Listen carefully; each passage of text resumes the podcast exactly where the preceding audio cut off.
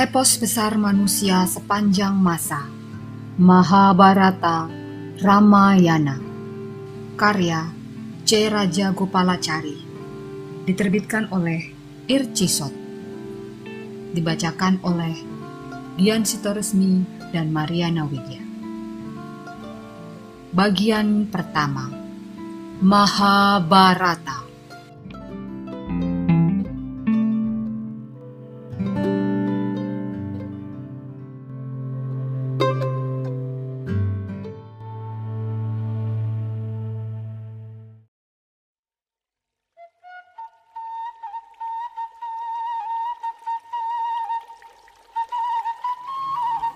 Bab 12 Durna Durna putra seorang Brahmana yang bernama Barat Wajah. Setelah menyelesaikan pelajaran Weda dan Wedanga, mencurahkan seluruh perhatiannya untuk mempelajari seni dan keterampilan mempergunakan senjata dan peralatan perang. Berkat ketekunan dan bakatnya, ia menjadi mahir dalam seni olah senjata dan menguasai ilmu perang. Brahmana Barat Waja bersahabat baik dengan Raja Pancala yang berputra Drupada. Drupada menjadi sahabat Durna ketika mereka belajar di pertapaan. Di antara mereka tumbuh rasa persahabatan yang sangat akrab. Karena gelora kemudaan, Drupada sering menjanjikan kepada Durna bahwa ia akan memberikan separuh kerajaannya kepada Durna jika kelak naik tahta. Setelah menyelesaikan pelajarannya, Durna menikah dengan saudari Kripa mereka dikaruniai seorang anak bernama Aswatama. Ia sangat mencintai istri dan anaknya. Demi mereka, ia berusaha keras memperoleh apa yang semula tak pernah ia pikirkan: kekayaan. Ketika tahu para Surama membagikan kekayaan kepada para Brahmana, ia segera bergegas menemui para surama. Malang tidak dapat ditolak, ia datang terlambat. Pasurama telah membagikan semua kekayaannya dan akan segera pergi ke hutan untuk bertapa. Karena ingin memberikan sesuatu untuk Durna, para surama menawarkan untuk mengajarkan seni olah senjata kepada Durna karena itulah keahliannya. Durna menyambut tawaran itu dengan gembira. Karena sudah mahir menggunakan panah, Durna menjadi ahli dalam seni segala jenis senjata dan ilmu perang yang sulit dicari padanannya. Keahliannya ini membuatnya layak menjadi guru di istana raja mana pun. Sementara itu, Drupada dinobatkan menjadi Raja Pancala setelah ayahnya meninggal dunia. Durna ingat persahabatannya dengan Drupada dan janjinya untuk memberikan separuh kerajaan.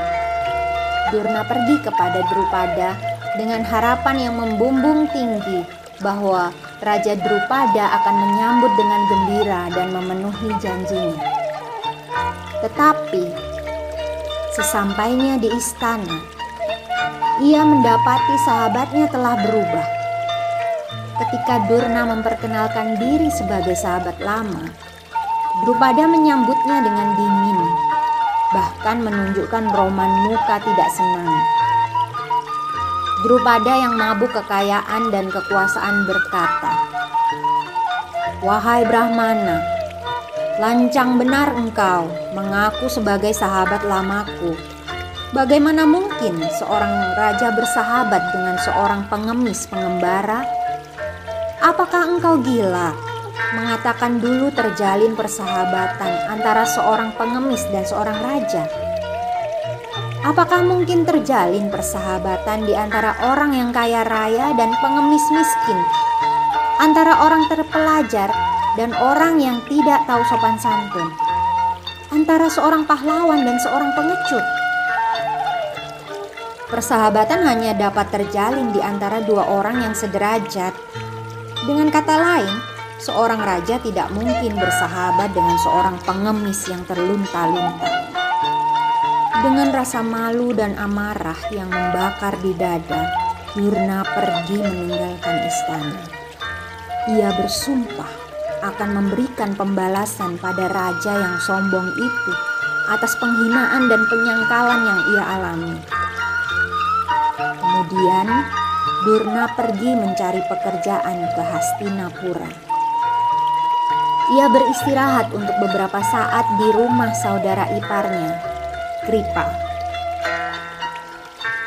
Suatu hari, putra-putra raja bermain dengan bola di luar istana.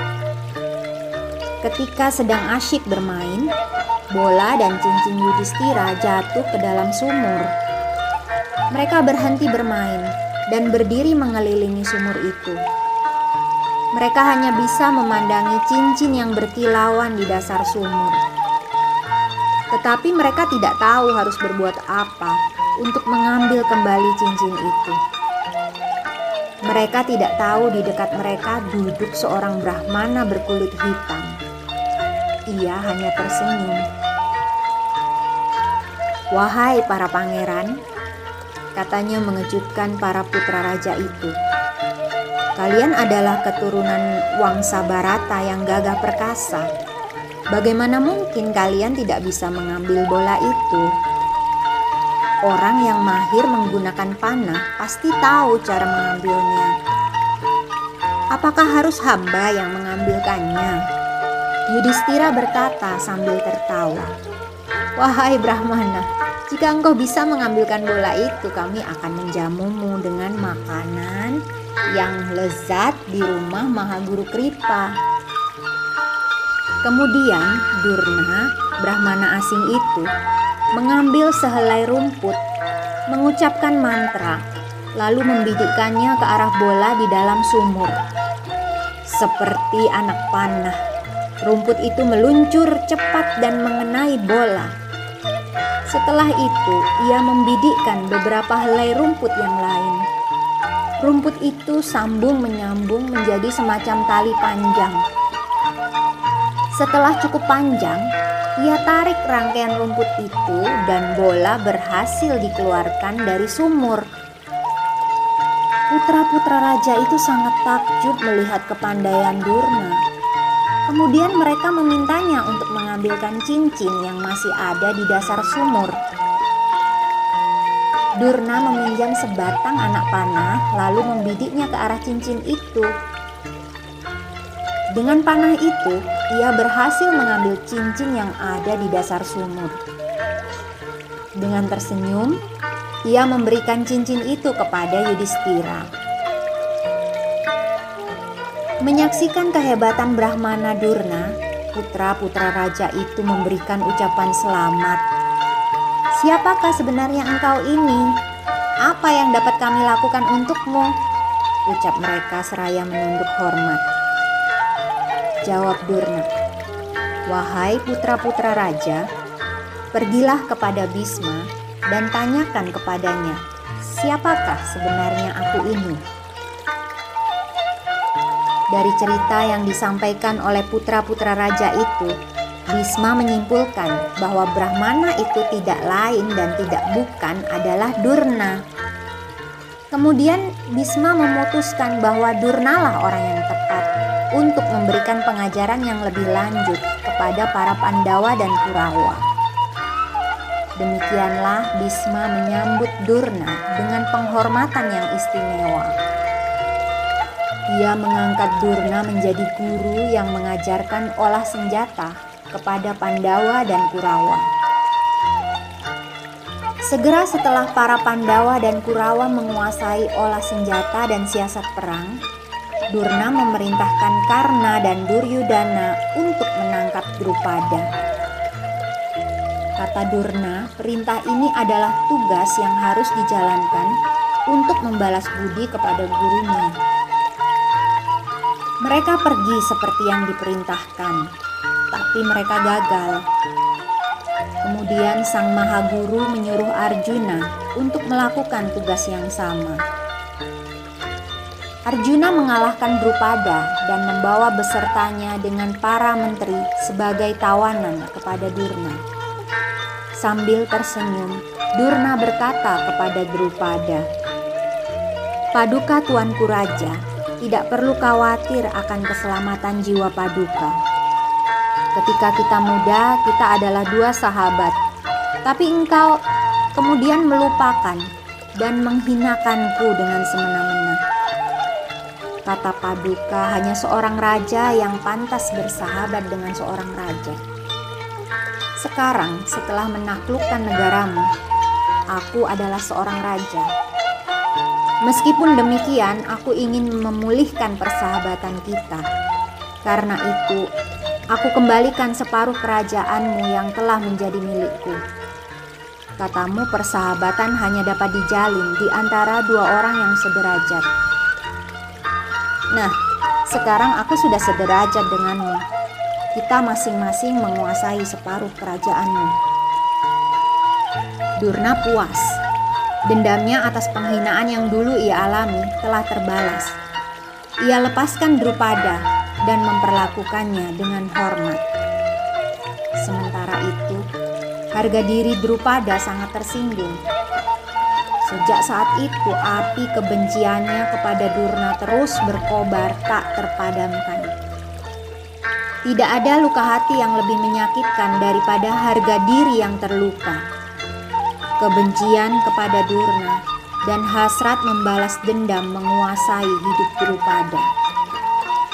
Raja Drupada menjalani tapa brata, puasa, dan upacara-upacara pengorbanan untuk memohon kepada Dewata supaya dianugerahi seorang putra yang kelak akan membunuh Durna dan seorang putri yang akan menikah dengan Arjuna. Pada akhirnya, keinginan Drupada terwujud dengan kelahiran Dristat Yumna yang akan memimpin pasukan Pandawa di medan Kurusetra dan berkat sekian banyak faktor yang tidak biasa berhasil membunuh Durna dan kelahiran Drupadi istri para Pandawa.